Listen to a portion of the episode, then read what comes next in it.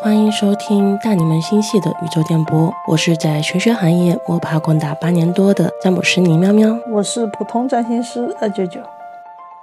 如果问现代的都市年轻人们有没有算命或者占卜过，我相信这个数据应该挺高的。我感觉可能有百分之二三十的年轻人都有占卜过吧。我觉得你要是说限定一下范围，已经工作了的什么都市年轻人，压力还特别大的那种，那那百分之五十以上。可是我觉得现在大学生也蛮多占卜的，你看小红书漫天的都是，帮我看看这个牌，帮我看看那个牌，因为他们压力也很大。以前可能，哎，我们那个时候大学还是青春校园，就是很好玩的一个地方。现在的学生天天卷，他们压力不会比上了班过后小。而且呢，我感觉他们觉得算命或者占卜是解决他们压力的一个方式，而且还缓解焦虑。但是真的有这么好吗？我其实觉得没有。就作为一个占卜师，我自己都不认为占卜和算命是可以直接解决焦虑问题的。是因为他有碰到呃什么样的客户呢？就是呃来找他看，但是看完过后呢，哎他觉得不满意，然后你问他哪里不满意，说不出来，他就觉得我还很迷茫。呃，他会跟你讲，也不是说你看的不准，看的老师看的挺好的，但是呢，就是觉得看了过后还是很迷茫。然后作为占卜师的我们就一脸懵逼。哎，我我说一个很好玩的事情，你们以为只有结果不好才迷茫吗？不是的，我我记记得我之前看过一个选择类的问题，两个学校都特别好，一边。有钱，另外一边也挺顺利的，就是相对来说钱没那么多，但是可能工作氛围更好一点，那种工作型的选择。我跟他讲说，哎呀，这个两个都挺好的，你看着选吧。你要更喜欢工作氛围，你就选这个工作氛围好的；你要更在意金钱，那你就选那个稍微累一点的。这个就是自己选择就好了，都很好嘛。反正他不满意了，他来一句，老师，我还是不知道怎么选，怎么办？他让你帮他选的，对我发现好多人就想要我帮他选，我就很无奈。还有一种，他希望你能说出他心里的答案。如果你说出的答案跟他心里的答案是不一样的，他都会觉得不满意。啊，你是不是说看感情的？对对对，看感情很常见这一种。比如说，嗯，明明牌面上显示她的男朋友对她是不喜欢的，她不允许你说出这句话来哦。你比如说。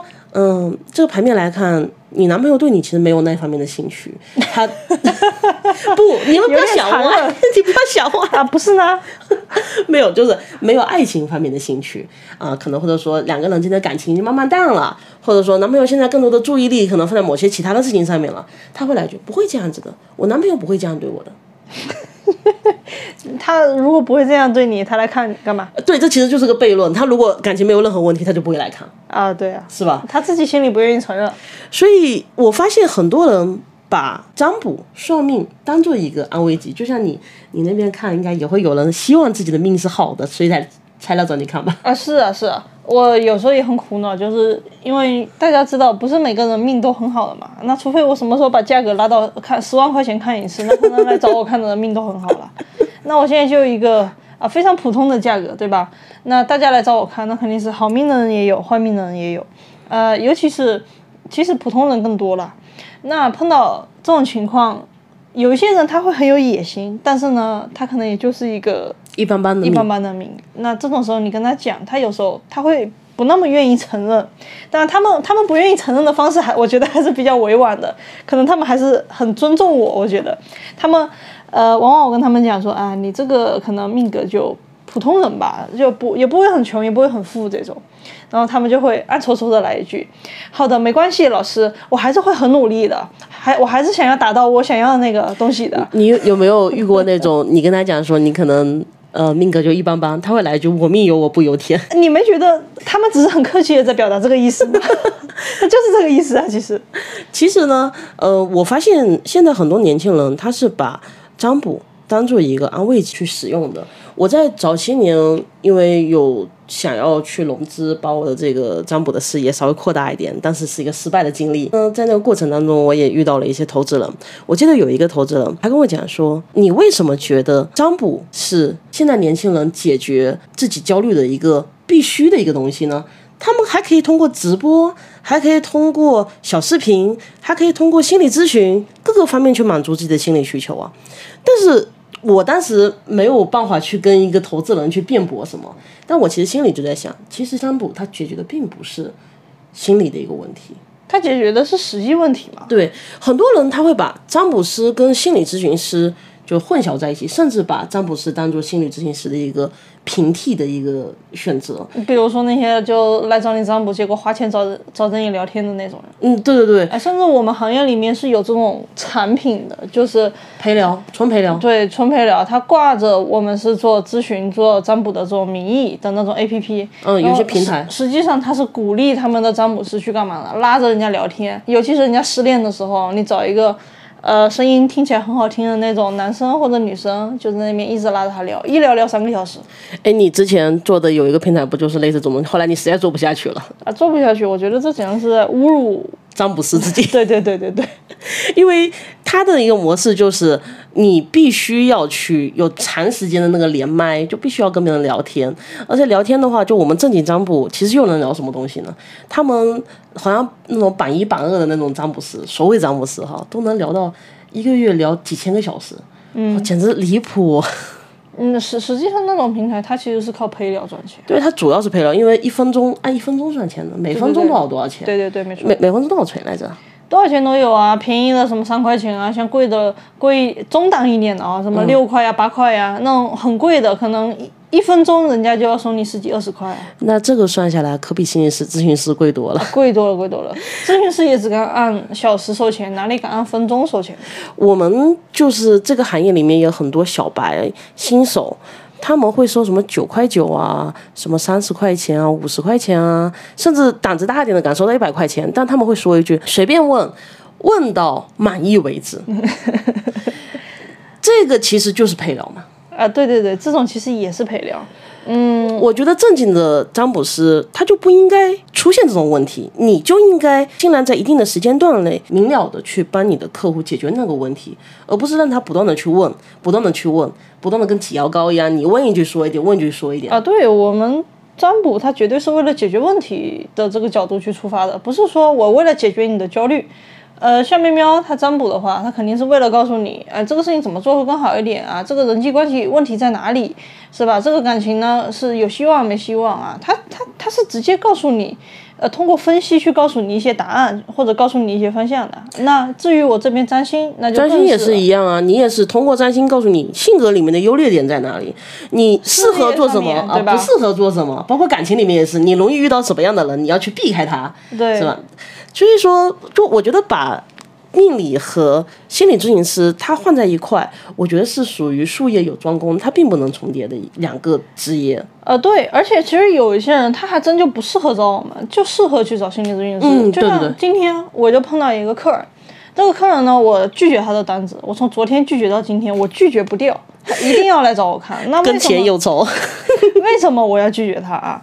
因为这个人呢，他是一个精神分裂症患者。他由由于一段失败的感情过后呢，他就诱发了他这个精神分裂症。嗯，那么呢，他差不多是两年前我遇到他的，嗯，他当时看完就觉得我特别好，然后呢就始终不断的很频繁的来找我看塔罗啊，呃，占星呀，啊这些项目其实都有看过。那他其实看到后面，他给我的感觉就是什么呢？第一，他把我 当成陪聊的了，他说是。来找我占卜，但其实他会创造很多问题，甚至是创造很多他问过的问题，来花钱找我聊天，这是第一。那第二呢？我后面发现，因为他这个人他占卜的一个需求，或者说他焦虑的一个需求是非常高的。他不光是找我一个，虽然他觉觉得我讲的好，他会找很多个，他找很多个。呃，就我知道的，他可能都会在各种各样的这种平台啊，甚至国内外的这种平台上到处去找，真的找非常多的人看过。那他这样子看下来，两三年以内给他造成一个什么后果呢？就是心理咨询师开药也好，去辅导他的一个心理咨询也好，呃，都是劝他你要放下造成你精神分裂的那一段感情，因为那一段感情其实人家都已经结婚了，对吧？呃，心理咨询师在不断的告诉他，这段感情它是一个幻想，它是不可能的，你要接受现实。那你知道我们行业里面有一些占卜师。人品确实有一点问题，没良心的。对，没良心的。他们尤其是在面对感情问题的时候，他们会只说好话。他觉得说好话啊，反正我能让你很满意的把你打发走，钱我也赚到了。那至于以后你好不好，很多时候人家也不会来找他的嘛。说到这个，我倒想到，我在豆瓣上面就经常看到有一些人说自己，呃，去找占卜师是智商税，什么分手的时候不断的去找占卜师，一个月里面花了可能五六千、七八千，嗯，去找占卜师，或者说找什么呃所谓的什么分手疗愈啊这些东西，然后最后走出来了之后，觉得哎，这是智商税什么什么。其实我作为一个命理师，我心里对这个事挺愤愤不平的，因为。我首先自己这方面的客户比较少，因为可能一方面我价格比较高吧，另外一方面我不想陪他们聊天，我基本上不会陪聊，而且我如果牌面不好，我就实话实说，我绝对不会哄着你的，这么一次两次他们就就不会再来找我了。呃，对，所以呃，这个人他在经历了长达两三年的一个这种频繁找占卜的。这个事情过后呢，就让他是心理咨询那个作用完全没有了。心理咨询师告诉他你要现实，甚至开药去抑制他的一个幻想。然后呢，那些人品有点问题的占卜师在不断的给他幻想。其实你也是不断的打破他的幻想。对我一直在跟他讲没希望，没希望，每次过来看都是没有希望。但是他肯定是找了很多人，然后那些人是告诉他有希望，因为他也有跟我聊天里面有提到过一些。我也遇到过这一种，就是。呃，我给他看的时候，牌面里面没有没有任何的这种可能性，而且我是我的解牌从来都是非常具有逻辑性的，这个东西这个点这个含义从哪里来，我都说的清清楚楚的。他们好像也没有办法去反驳我，而且我说的东西很多关于过去的也是真的，也是准确的，所以他没有办法反驳我。但是呢，他就会说，那某某某占卜师或者我之前找过的某某人，他说我们两个还有希望，我这个时候就很无奈。那你要信谁的，只能说你自己衡量了。是的，那我那个客人呢，他就在这样的一个拉扯里面。其实就我感觉啊，就我跟他沟通的一个感觉来说，他现在的一个症状应该是更严重了。所以我现在就是基本上拒绝他的单子，我不想给他看，我觉得 对他毫无益处。呃，哪怕我是我我是都是说实话的哈，但是我觉得对他还是没有益处。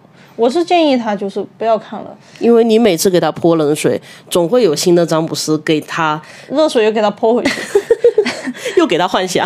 他哎，他其实真真的因为这这样的一个事情，也给别人就给他喜欢那个人造成了很多的一些困扰，甚至影响了人家的婚姻。所以这个东西，我我也是实在是觉得不太不太好啊。我的一些同行们，其实我说一个题外话。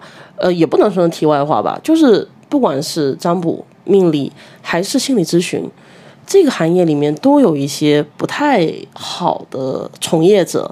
那这些从业者，他希望你把占卜、命理、心理咨询当做一个安慰剂，不断的去摄取，他其实没有任何的效用。那他希望你依赖上这个东西，甚至上瘾，甚至不是。安慰剂，甚至是毒品，他希望你去摄取。我之前看到一个电视节目里面说，有一个女的，她要跟自己老公离婚，为什么？是因为她找了一个心心理咨询师，这个心理咨询师不断的 PUA 她。我们现在知道这个词叫 PUA，但是早几年的时候，我还没有 PUA 这个词的时候，我们还不知道。就是说，这个心理咨询师不断的给她心理暗示，大概就是你离不开我，你离开我了，你心理状态就会很不好。你跟我在一起，你跟我来找我做这个心理咨询，很贵哦。一次一千五还是两千五，然后每周也都要去找他，因为心理咨询的规则其实就每周嘛，是就不断的给他心理暗示，然后让他离不开自己。这种心理暗示对于心理咨询师来说是非常简单的。其实对于很多占卜师来说也没有那么难，因为我们这行嘛，他总有一些神神叨叨的一些手法来获取，哄着他就行了。对，获获取客人的信任。所以其实我们两个人都是觉得说。呃，对此不耻。对，大家要把玄学和心理咨询这两个东西给分开。呃，我其实是觉得一些有着比较严重的、已经是确诊的一些精神疾病的人呢，其实未必是适合占卜的，因为他们有时候万一没有办法很理性的去做出一些判断，他他也很容易遇到那些不好的同行，被他们造成这种心理依赖。因为我这边是需要我的客户提供他的资料的嘛。当我发现他的资料里面有比较严重的情绪问题，因为。就大多数人说情况，他就是很客观的说情况，或者带一点点的情绪进去，这很正常。但有一些人你会发现，他可能写了一篇小作文出来，但是里面全是他情绪的这个宣泄，没有任何实质的事情，对他一点正事都没有说。那这样的一个情况下的时候，我可能就跟他讲说，你的情况我看了，你的情况可能更适合去找心理咨询师去解决你的一个心理上的一个郁结，心理上的一个问题。那我这边是没有办法帮你解决心理上的问题，我只能去帮你解决这件事情本身。我只能帮你去分析这件事情本身，给你这件事情的一些方向。那如果你一定要找我的话，我也只能说我没办法解决这个问题。是，哎，所以说像我们这么良心的人，这年头真赚不到钱。我我还是希望我们能赚到钱的啦。其实我一直觉得，嗯，需要说正确的认识到命理或者占卜它的一个作用，你才能得到它的帮助。在早些年，因为我做占卜时间比较久了，我大概一五年开始做的。一五年那会儿，我感觉大家好像心态都没有这么焦虑。在经历了前三年的那个事情之后，好像大家都变得更加的焦虑，压力也更大，各方面的这种精神的一些问题也会越来越多。嗯，但是在此之前，因为我刚刚做占卜那一会儿，我发现好像大家对占卜的一个态度是更加客观和中立的。他们，我我遇到一些客人，他会感谢我，为什么感谢我呢？他会说。你真的帮我去梳理一些东西，然后找到了我的方向，从一个新的角度让我认识到我的问题在哪里了。就这是很客观的一个东西。但是呢，现在很多人会说你的话安慰到了我，这个其实是我非常不想要听到的一个评价。我非常不希望，当然他要这么说也没办法。但我心里是很不希望说你听到我的话觉得好像只是安慰而已。我觉得好像没有真正的去发挥占卜的一个效用，有点大材小用。所以苗苗，你觉得玄学它到底是安慰剂还是良药？嗯，就像我刚刚所说的，如果你以正确的态度去对待它，那么它一定是一副良药。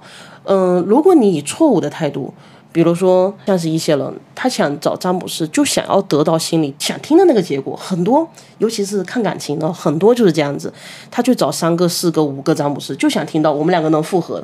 但是呢，很好玩哈。比如一个詹姆斯跟他讲说你们两个人能复合，他心里还不相信，要找第二个。第二个跟他讲说你们两个复合有点难，他心里又开始动摇，要找第三个。第三个跟他讲说你们两个不能复合，他心里又动摇，说上一个明明跟我讲说好像可以复合啊，就会不断的找下去。如果你以这种心态去占卜，那还是别找占卜了，没什么意义。是的，占卜这个事儿不是说咱们以量取胜啊。有五个人里面有四个都说我能复合，那我肯定就能复合。这不是这么一个事儿啊。如果五个人里面五个都是不靠谱的占卜师呢？对，大家要要学要尽量通过一些信息去判断这个人他看起来像是靠谱的还是不靠谱的。这个问题我觉得可以到时候再做一期专门去讲。对对对，因为这个要讲起来有蛮多的。还有一些人他会就是尤其看事业会出现这种问题哈。他会想要一个完美的解决办法，比如说看选择，就像我刚刚说的，两个选择其实都挺好的，但他会觉得为什么没有一个选择环境又好，收入又棒呢？他会想说，哎，我找占卜师，我就想要找到这种选择，这个这个不现实，我做不到。呃，不要说我做不到，任何人都做不到。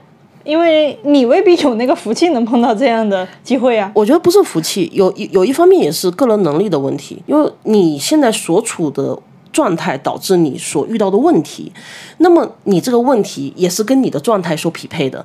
那我给你一个完美的最优解，你也做不到。这不是福气的问题，是你也做不到。呃，对，每个人他当下的一个能力和运势，他就是在那儿的，对吧？你不可能去奢求超越你当下运势和能力的东西。我觉得命理很大的一个作用，它在于它能够在当下的一个情况下，给你一个当下的你能够做到的环境下的一个最优解。没错。或者说一个比较好的方向。没错。它肯定不会是完美的，但是它是一个相对而言比较好的一个方向。唉，是啊，哎，其实玄学你要说能解决问题吧，也能解决问题，但是大家也不能奢求说我呃算个命。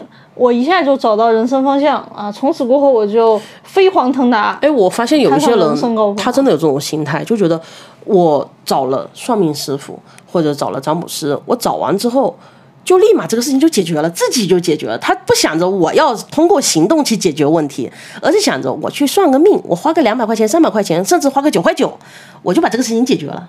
这不可能的，因为天上哪有那么好的事情？因为因为算命，它最多也就是告诉你一个方向，那方向给了，事情还不得你自己做。就像我们 最近也遇到很多的挫折，我们怎么看这个事情都是能成的，但是呢，哇，挫折真是太大了，大到有时候我们甚至两个人都想放弃。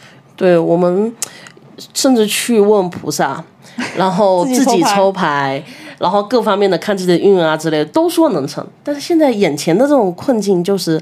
非常的焦虑。其实我经历过最近这段时间，我会意识到一件事情：很多人他说焦虑，说迷茫，迷茫和焦虑它不是一个现实存在的问题，不是说你真的眼前。没有选择的时候，你才会迷茫。有的时候，迷茫和焦虑，它是一个情绪，这个情绪有可能会超越你面对的问题的程度。比如说，你面对的问题难度也许只有十的难度，你的迷茫和焦虑也许有一百。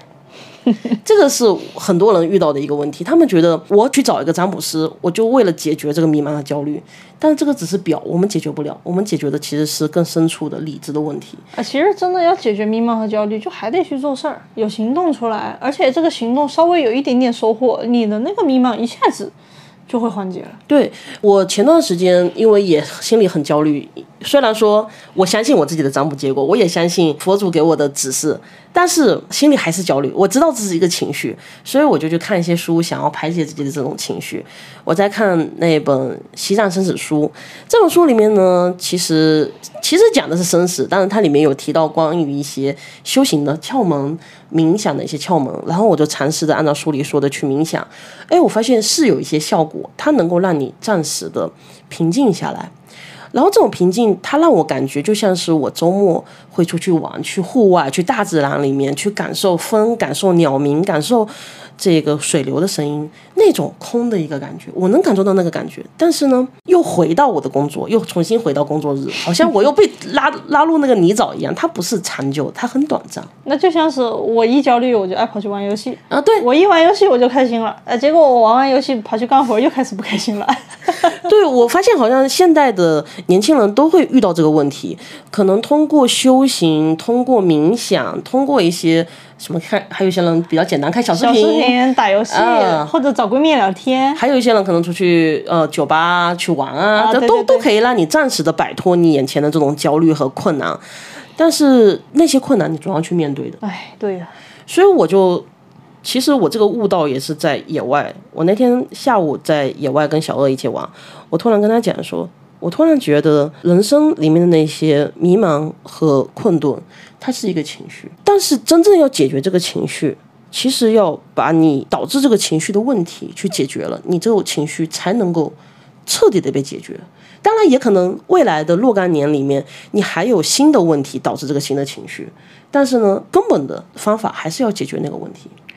唉，所以呢，大家真正要去做的其实是解决问题，对吧？对。那咱们占卜呢，就是告诉你。怎么做可能能够更好的解决问题，或者说告诉你往什么方向去做是相对正确。其实像我们这么多年自己也会用占卜，然后占卜师自己也会给自己占卜。我们很多时候用的也是趋利避害。就比如说我们去年哈在装修的时候，装修里面就会遇到很多的坑，但是我们几乎安全下车，就是靠着占卜。我们当时找装修工人，一下子找了十几个装装修工人，面试了十几个装修工人。没有一个行，对，没有一个行。我抽牌每一个抽过去都不行，但是我心里也在想，啥？真的假的？这牌面，我们都开始怀疑这个行业是不是有点问题？为什么十几个工人每个都不行，而且每一个都是那种完全不行，就就很差的一些牌面，对，很差。后来我就耐着性子继续找。继续找，继续找，找到一个功能，他是刚好给我们楼上做过装修的。对，哎，那个牌面一下出来就特别好，好像是圣杯十和嗯魔术师，对，你也记得吧？我记得，我记得。但是我们就说，决定了就用这个了。这个人真的挺好的，人属于那种话少，还便宜，还便宜，对，他还真的很便宜，做事情还会给你自动加班加点的做。对，根本不用你催，也不用你去为他赶工。然后呢，做事情碰到一些问题，还会主动来沟通。对，结果我们就是我那个时候是地砖工嘛，铺地砖的，他铺地砖全程我们没有，我们一秒钟都没有在场监工。遇到问题就是直接打电话来跟我们沟通，最后铺出来效果很好，对，挺好的。而且我们检查了，就也没有什么空鼓啊，什么乱七八糟的情况，所有他能想到的细节，他都尽量给你做到。对的，所以后来我们就是找其他的工人啊，木工啊什么也找，也也用这个方法找。我记得当时因为也是烦嘛，因因为真的很抽的很烦，因为很难找到，真的是大浪淘沙，完美的那种工人很难找。我们在木匠这边就踩坑了，就是呃差不多也找了十几个吧。后那个木木匠大家做过装修知道，已经是到比较后期了嘛。那找到后面我们实在不想抽了，太累了。就随便找了一个人，就是给他做算了，因为盘面说他至少技术还是可以的，好就找他做了。哇，他技术是还可以，但是他坑啊！天哪！但他后来做到一半撂蹶子了，他就跑掉了，然后人怎么也不过来，然后怎么问他你什么时候有空，他就说没空。后来我们也没办法一直这样拖下去，工期就等着他一个了。他差不多每个星期能来我们家做半天，他就跑其他地方去做了。哪里半天两个小时？反正哎，别提了。但他速度真的很快，他两个小时能做出一整个柜子来。呃，对他活确实也好，但是就是人是一个不太靠谱的人。后来呢，我们就想说把这个木工给换掉，就把这个木梗给换掉了。换掉之后，就乖乖的再抽牌，乖乖的听塔罗牌说哪一个行，哪个不行。然后我们还是找到一个比较靠谱的木工，最后其实也没有完美的，找到一个相对折中一点的木对，工。相对来说还可以，但也不算很大的坑吧，我觉得。嗯，最后他做下来确实还可以。我觉得那木工属于人有点闷闷的，但是事情还是尽量会把你考虑到，很多的一些收口怎么去收啊，这他都会把你考虑到，对，而且价格还不贵。也不贵，对。所以就没有完美的东西，但是也有相对比较好的东西。我觉得这也是很多人在占卜当中面对的一个情况。很多人想要说，哦，找占卜师找一个一个完美的结果，不太可能。我作为占卜师，我天天给我自己抽，我都没办法找到完美的结果。是啊，我们我们第一个那个铺地砖的工人，可能抽了二十多张牌，最后才找到一个那么完美的工人。所以大家平常也不可能这样子去抽牌，也不可能这样子去找工作，所以你们是不可能找到完美的。但是呢，我觉得相对而言可以的，就在这个现状下面是最优选就好了嘛。或者说在现状下面可能也不是最优，但是呢，相对而言比较好的就很好了。我觉得可能呃塔罗的作用很多时候就在于这边，帮我们去分析一件事情它的问题在哪里。它的缺乏的地方在哪里？有什么样的一些方向性的建议，或者朝到什么方向走比较好？而占星这一块，我觉得更多的可能就是对于我们的人生做一个大致的规划。嗯，没错，尤其是上大学这个阶段，我觉得这个很重要。对对，选选专业，对对对，选自己工作方向啊。但是我发现我们身边的人都不听我们的，对我我们身身边的朋友，呃，因为他们要听父母的嘛，他们也没有决定权。那些小孩子念念书，他们自己没有决定权，我我父母也不听我的。我做这个行业做了八年，他也不听我的。没没办法，父母嘛。我弟弟在一个月之前，他要填报志愿的时候，我跟他讲了你适合做什么东西，然后做哪些东西你可以做，但是做的不开心。但我发现我父母亲根本不管，他只要是可以做的，他做的开不开心跟我不重要。结果他选大学的标准是什么？听起来好听，对他不想学学院的，他想选大学。他觉得 学院是没有资格被叫做大学，所以他一定要选大学。对他最后就选了个大学，选了个小孩，反正也算不上什么感兴趣的专业。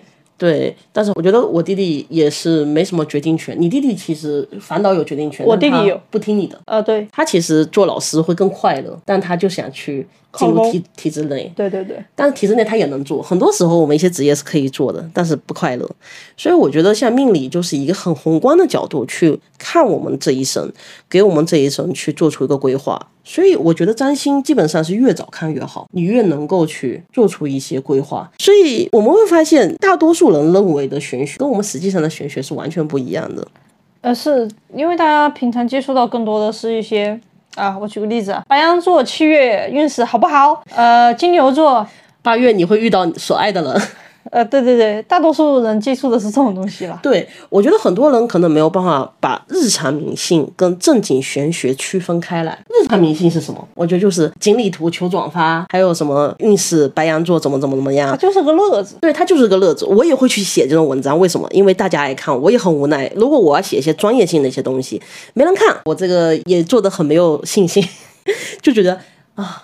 是不是太古板了？但是呢，反倒写一些娱乐性的东西，就很多人爱看。嗯，没错。